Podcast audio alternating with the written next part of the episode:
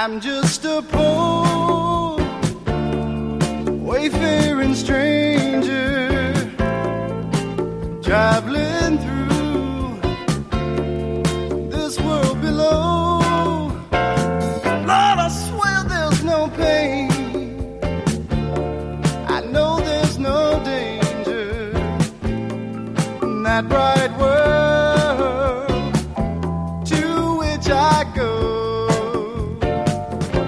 Welcome to this podcast from Faith Bible Church in Reno, Nevada.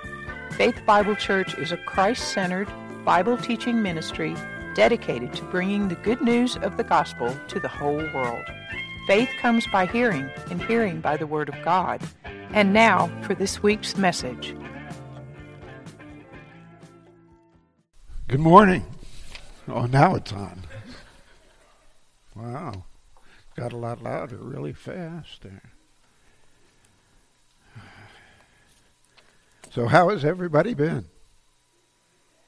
Do you have a good week in the Lord? I did. I had a good week in the Lord. It was good. So, and I always like that when it's good in the Lord. Let's open in prayer. Heavenly Father, we thank you so much for just who you are, Lord. As we learned this morning in our little uh, Bible study session, Lord, it's about you. It's about you. It's for your glory, Lord, and not ours. Lord, we thank you for that. We thank you that we know that you are the Almighty, omnipotent God. And we just, Lord, praise you and thank you for all that you've done for us because that's who you are, the great and powerful I am. Thank you for Jesus. And Lord, as we go through this small study, Lord, I just ask that you would bless and direct. Remove as much of me as possible, Lord, if not all. And thank you for the opportunity. In Jesus' precious name, amen. You can turn to Matthew 5. Hopefully, you have your Bible there, Matthew 5. The Sermon on the Mount is one of the most, if not the most famous sermons ever preached. Phrases and portion of it are in the hearts and on the lips of millions of people throughout the world. They know about the Sermon on the Mount. But I guess we ask ourselves a question Does this message from Jesus Christ, presented nearly 2,000 years ago, have a message for people today? Does it have a message for us? Well, are people still striving to find happiness? That's your part. Yeah, thank you. Are humans still in need of the right principles to guide their conduct? That's an amen. Are there people today who want to know what God really requires in the way of worshiping Him and their accountability to Him? I would say I hope so. Since these are the very things discussed in the Sermon on the Mount, it is as up to date in the 21st century as on the day it was first spoken. It will, therefore, really benefit us to examine a small portion of this incredible, incredible sermon. The Sermon on the Mount is Jesus' longest explanation of what it looks like to live as his follower and to serve as a member of his God's kingdom. Truly, Jesus' teachings during the Sermon on the Mount represent the major ideals of the Christian life, the major ideals of the Christian life. For example, Jesus taught about subjects such as prayer, justice, care for the needy, handling the religious law, divorce, fasting, judging other people's salvation, and so, so much more. This wonderful sermon also contains both the Beatitudes and the Lord's Prayer. We will be exp- exploring the Beatitude this morning. It's in Matthew 5 1 through 12. Although the Sermon on the Mount has many aspects to it, our main thrust of thought will be on the attitudes we are to be and exhibit. The word beatitude comes from the Latin version of the Holy Bible, the Vulgate text, meaning blessedness. The phrase blessed are in the Beatitudes implies a current state of happiness or well being, a current state. This expression held a powerful meaning of divine joy and perfect happiness to the people of Christ's day. In other words, Jesus was staying divinely happy. Divinely happy and fortunate are those who possess these inward qualities. It also speaks of a current blessedness as promised in future rewards.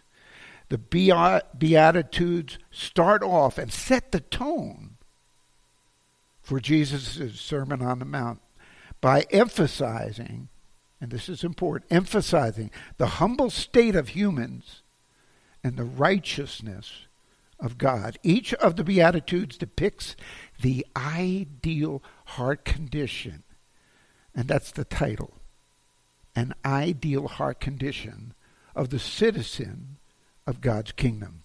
We all have these attitudes available to us as believers, but we don't always exhibit them in our daily lives. These attitudes are what we are to be. So, to be or not to be, that is the question. You see how I threw that? Okay, attitudes are the settled way of thinking and feeling about something. That's what they are. They're a settled way of thinking and feeling about something. What I'd like to do is first read the passage, and Pete was so kind to make sure it's up there for you too. I'll read it, and then we're going to research it verse by verse. It says in Matthew 5 1 through 12, and seeing the multitudes, he went up on the mountain, and when he was seated, his disciples came to him. Then he opened his mouth and taught them, saying, Blessed are the poor in spirit for theirs is the kingdom of heaven. Blessed are those who mourn, for they shall be comforted. Blessed are the meek, for they shall inherit the earth. Blessed are those who hunger and thirst for righteousness, for they shall be filled. Blessed are the merciful, for they shall obtain mercy. Blessed are the pure in heart, for they shall see God. Blessed are the peacemakers, for they shall be called sons of God. Blessed are those who are persecuted for righteousness' sake, for theirs is the kingdom of heaven. Blessed are you when they revile and persecute you, and say all kinds of evil against you falsely for my sake. Rejoice, be exceedingly glad, for great is your reward in heaven. For so they persecuted the prophets who were before you. Amen. In this portion of Scripture, the word blessed is used eight times. If I've learned anything in the Word of God, if God repeats something, I need to pay attention to that. Do you think God wants us to possess and exhibit all these attitudes? Yes, He does. Deep and committed attitudes on our part equate to deep and committed rewards on God's part. Let's say that again. Deep and committed attitudes on our part equate to deep and committed rewards on God's part. So now let's explore verse by verse. God's inspired word says in verse 1 And seeing the multitudes, he went up on a mountain, and when he was seated, his disciples came to him. And seeing the multitudes, the previous ses- uh, section is in uh, chapter 4, verse 25, mentioned that great multitudes were following him from all different regions. In response to this, Jesus went up on a mountain to teach. This mountain spoke of here was actually a high area next to the Sea of Galilee.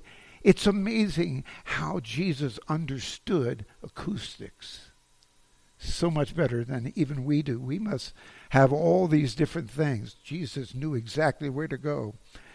And by land, it would probably be between Tiberias and Capernaum, somewhere along that seven mile stretch. It would be wrong. It would be wrong to think that Jesus went up on a mountain to remove himself from the multitudes.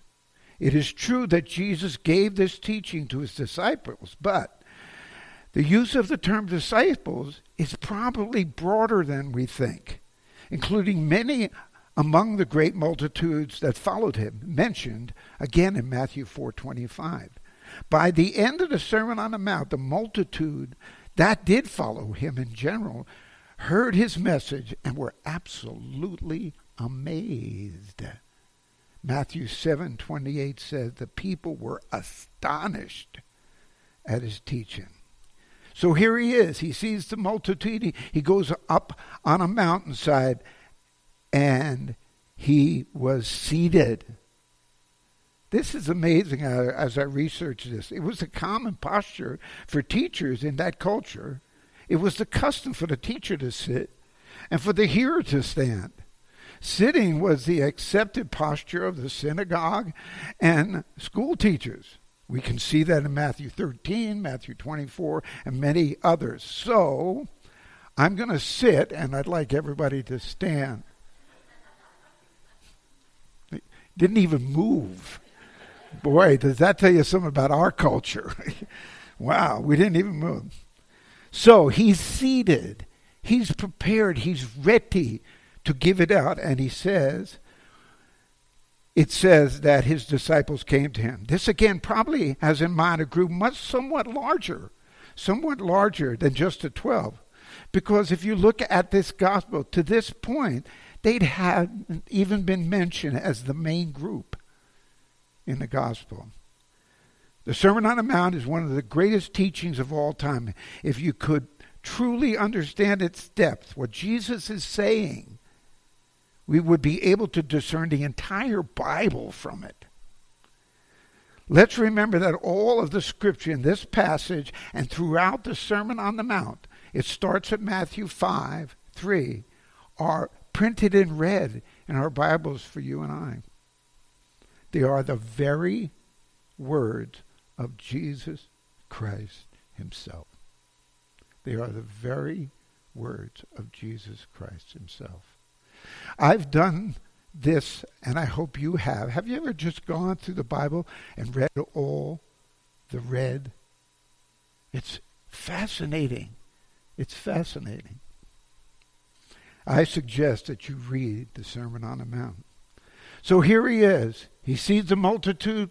He's on a mountain. He's ready. He sits. The disciples are coming to him. And what does he do? He opened his mouth and taught them.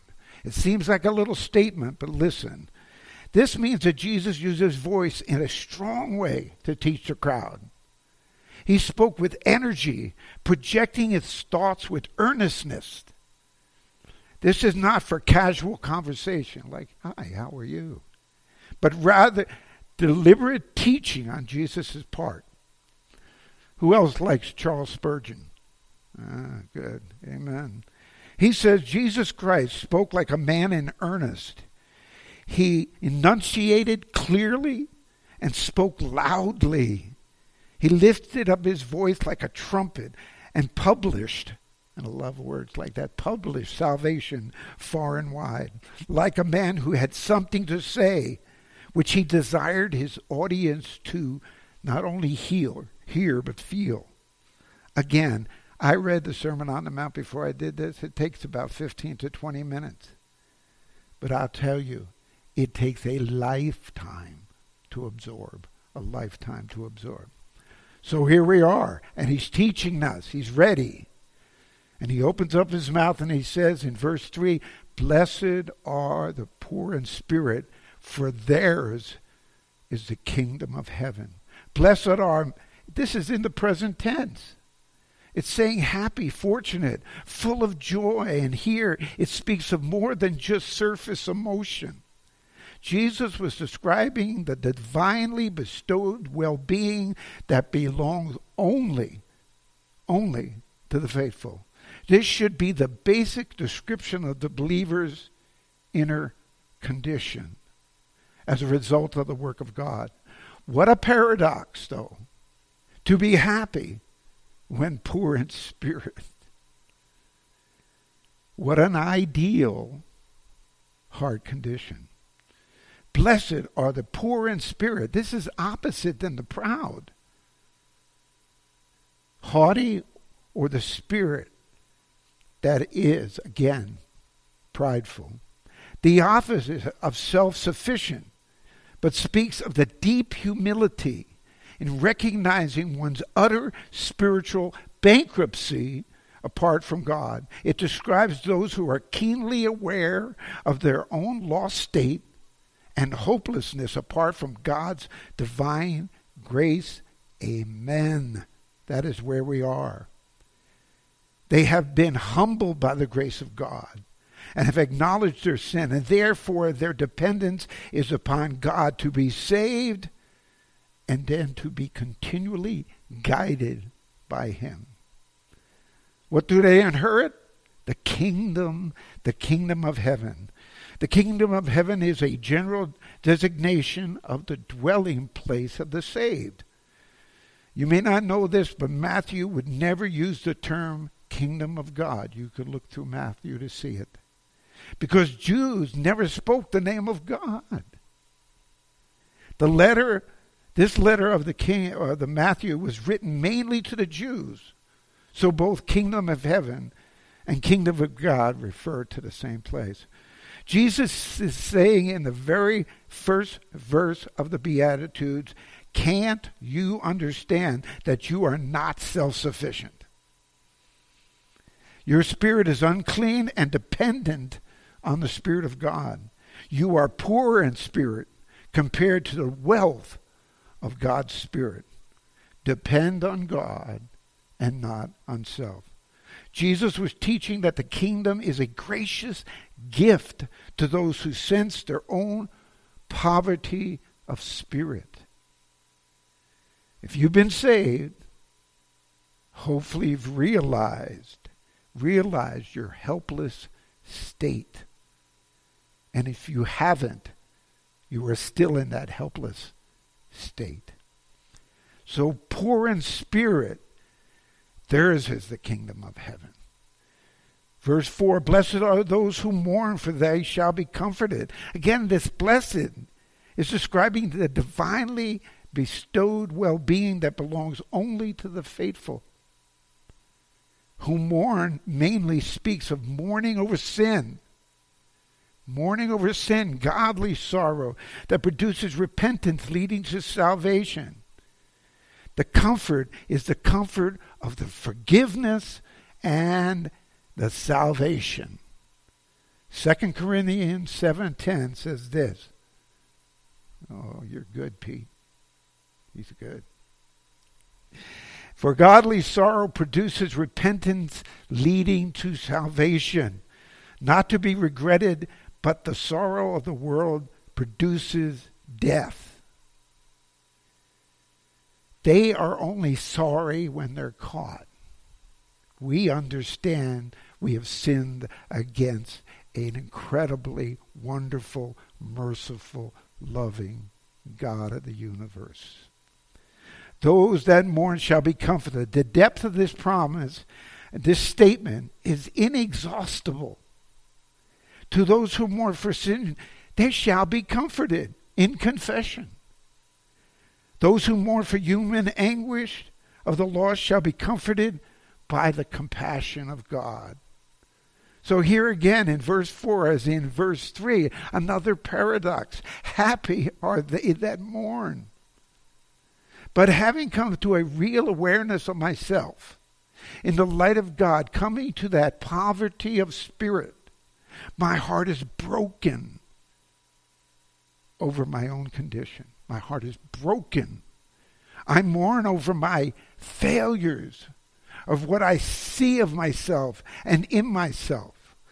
But the promise of the Lord is, they shall be comforted. We shall be comforted. There are different ways to look at this statement. In the physical, we mourn for our dead, and truly, we will be comforted. On the great day, we meet Jesus and our be- beloveds, the ones in the sky. Our mourning will be turned into joy.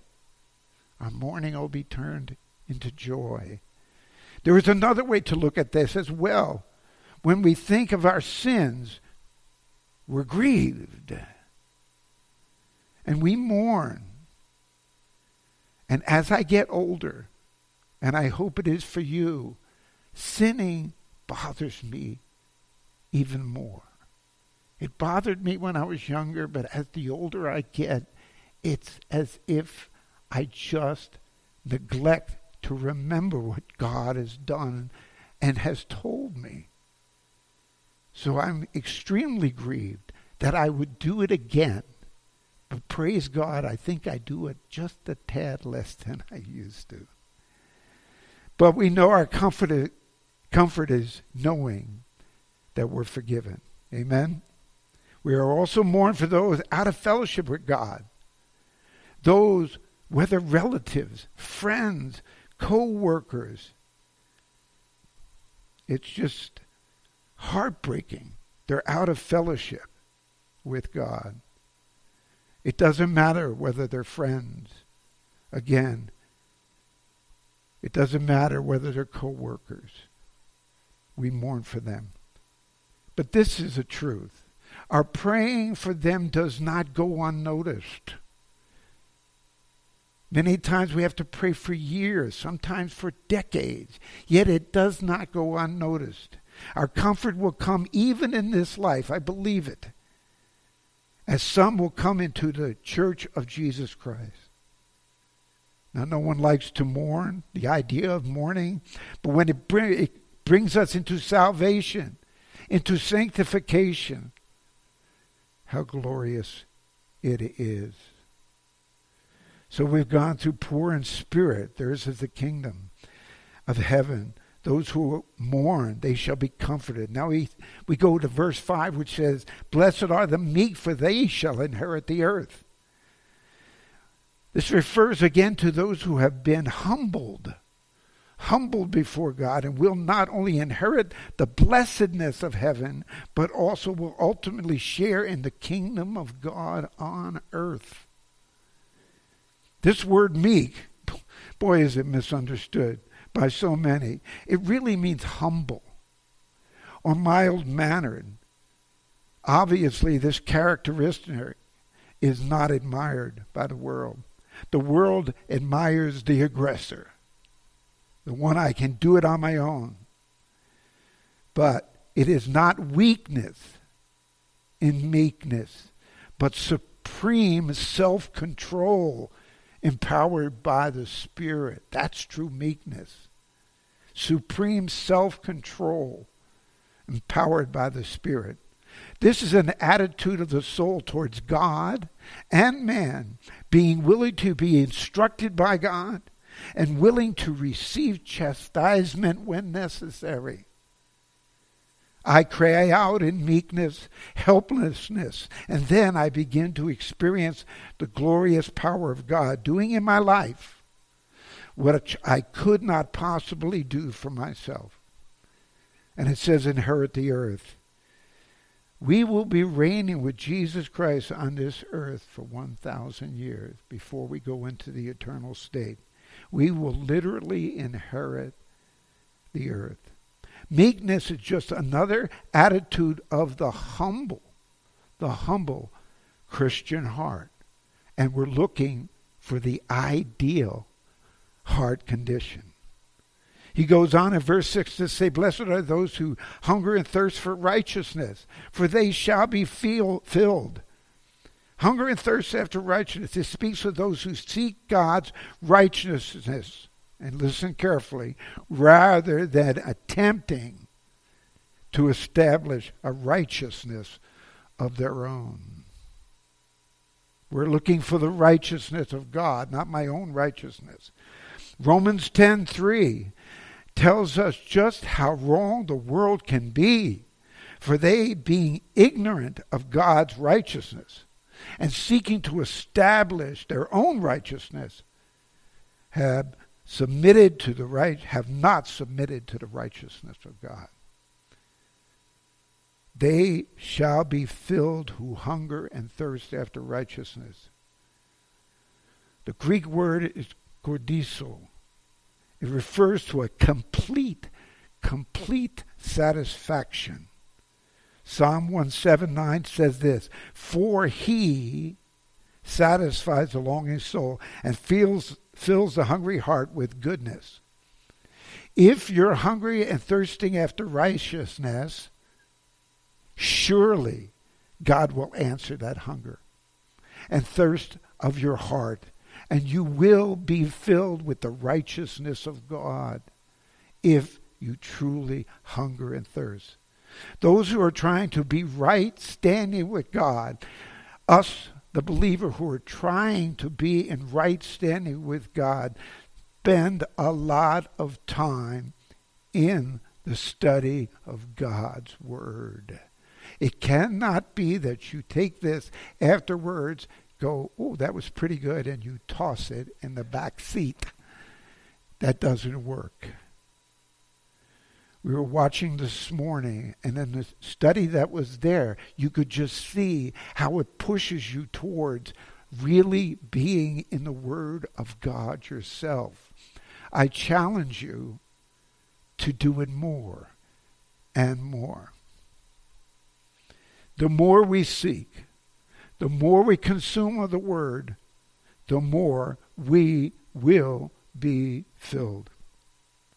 So, verse 7 says, Blessed are the merciful, for they shall obtain mercy.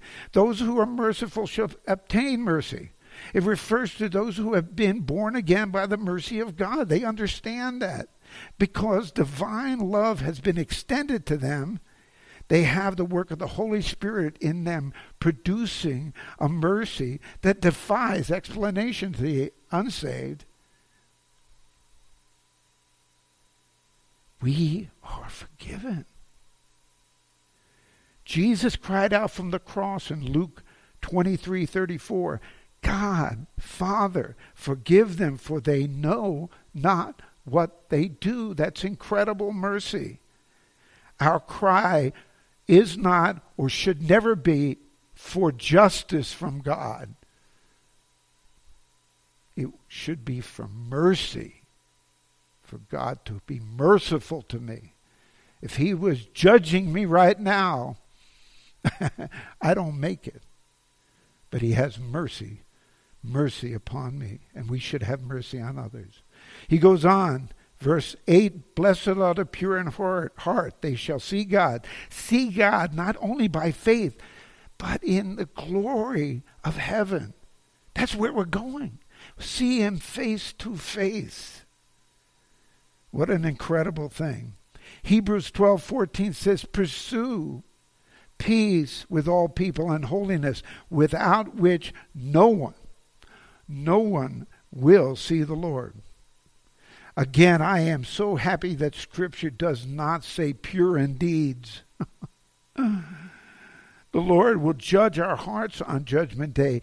It is said so many times if we are truly saved, we no longer have the desire in our hearts to sin. We still sin, but the desire should be taken away. It is our heart that has been made new the Bible says, For out of the abundance of the heart, the mouth speaks. That's Matthew 12 34. And on top of all of this, merciful, pure in heart, blessed are the peacemakers, for they shall be called the sons of God. Peacemakers, they are at peace with God, first of all, and desire to live in peace with all men. Their peace with Christ enables them to be ambassadors of God's message to a troubled, troubled world. They shall be called the children of God. Throughout the Beatitudes, Jesus clearly, clearly emphasized that only those who have the qualities of a changed life, as described here, are truly citizens of the kingdom. If we are his children, if we are his children, we pattern our lives like his. And we too bring peace around us. And he has given us his peace within. Truly, we are his children, followers in his peace. With all that said, up to verse 9, now the blessing changes to those who stand strong, strong in this relationship with him. And remember, all of this is so important for us to put on and constantly exhibit in our lives. Verse 10, 10 says, Blessed are those who are persecuted for righteousness' sake, for theirs is the kingdom of heaven. Christ's people are to be in direct contrast to the world in which they live. I'm going to say that again. Too often we look, act, talk, and do everything like the world. And many times we do that because we think that's the only way that they can be brought to Christ. I differ. It is Christ who brings people into the church, not whether what I wear or how I say it. It is Christ who brings it in. Therefore, he reminds us, blessed are those or they which are persecuted for righteousness' sake. 2 Timothy 3:12 says it this way, yes, all who desire, all who desire to live godly in Christ Jesus will, not might be, will suffer persecution. As you read of Paul the apostle, Paul said to count it all joy when we are persecuted for Jesus. The disciples thought it a great honor to be persecuted for preaching about Jesus. Many are preaching what their congregations want to hear. That's what they're preaching, what they want to hear. They are careful not to stir up the regular members by preaching against adultery, homosexuality, stealing, lying, covetousness, and all other sins of our day. If we start preaching hard against these sins, guess what? You will be persecuted.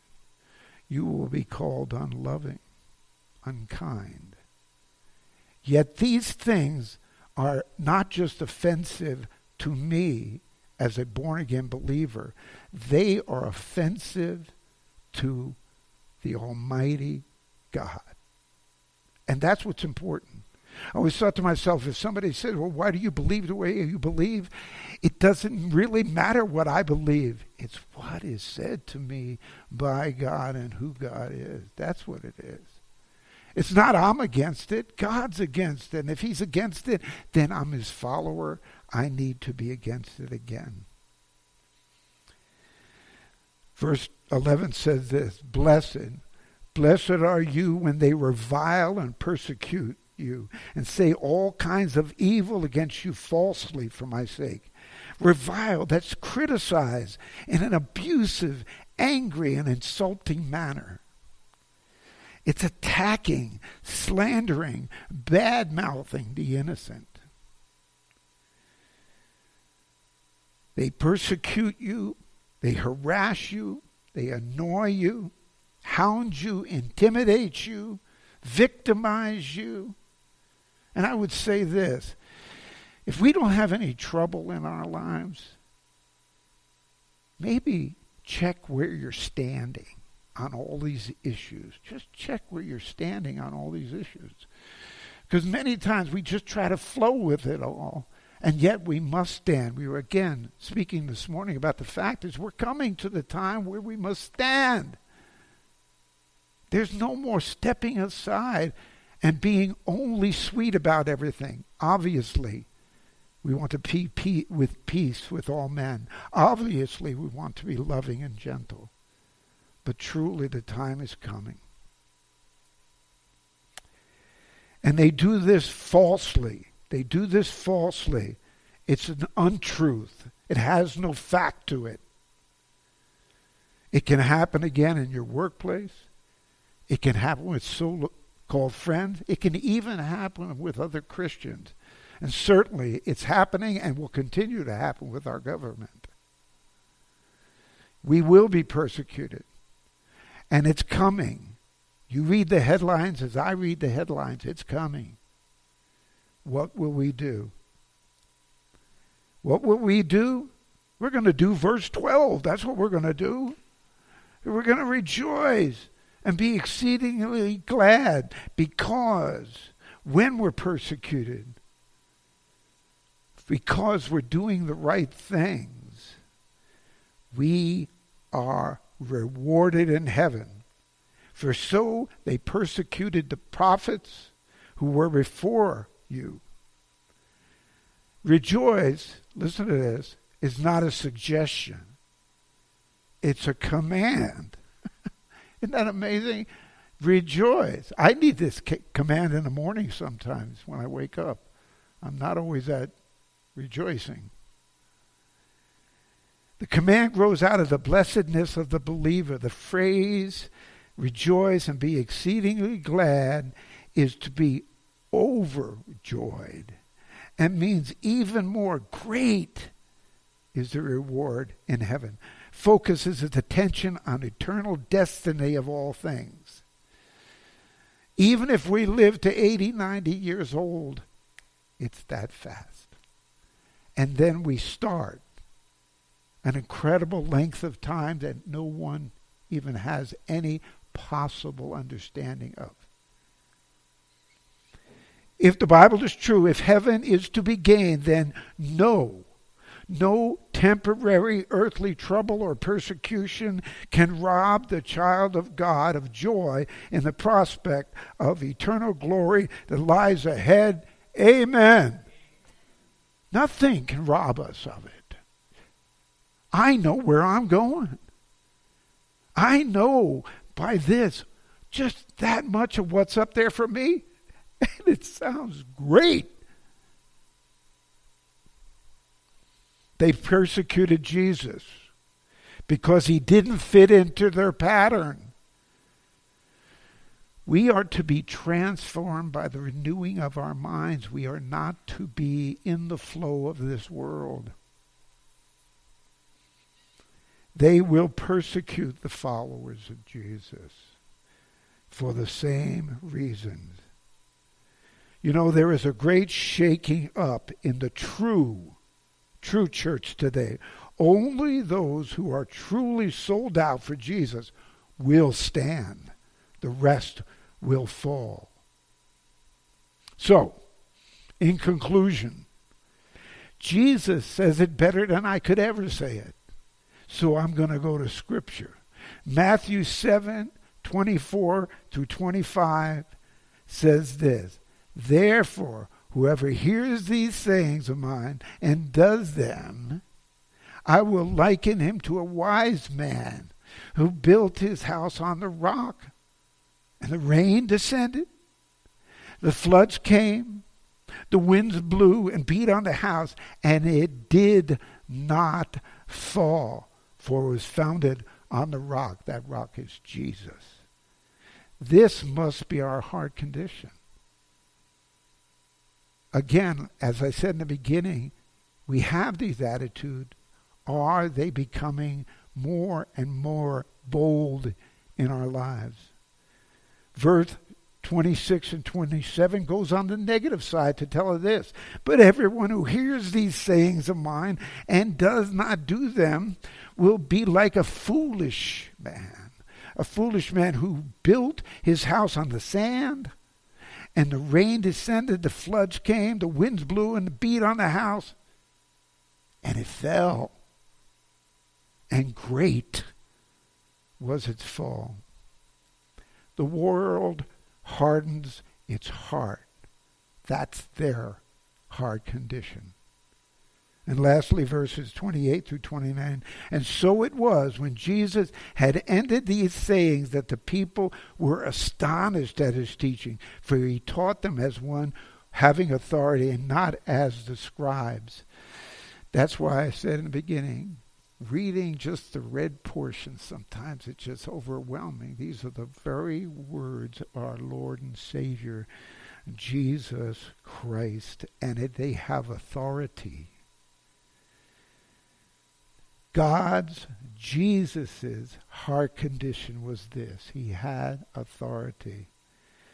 I would say this God help us to possess not just a little bit of blessed are the poor and blessed are the merciful, but having an ideal heart condition.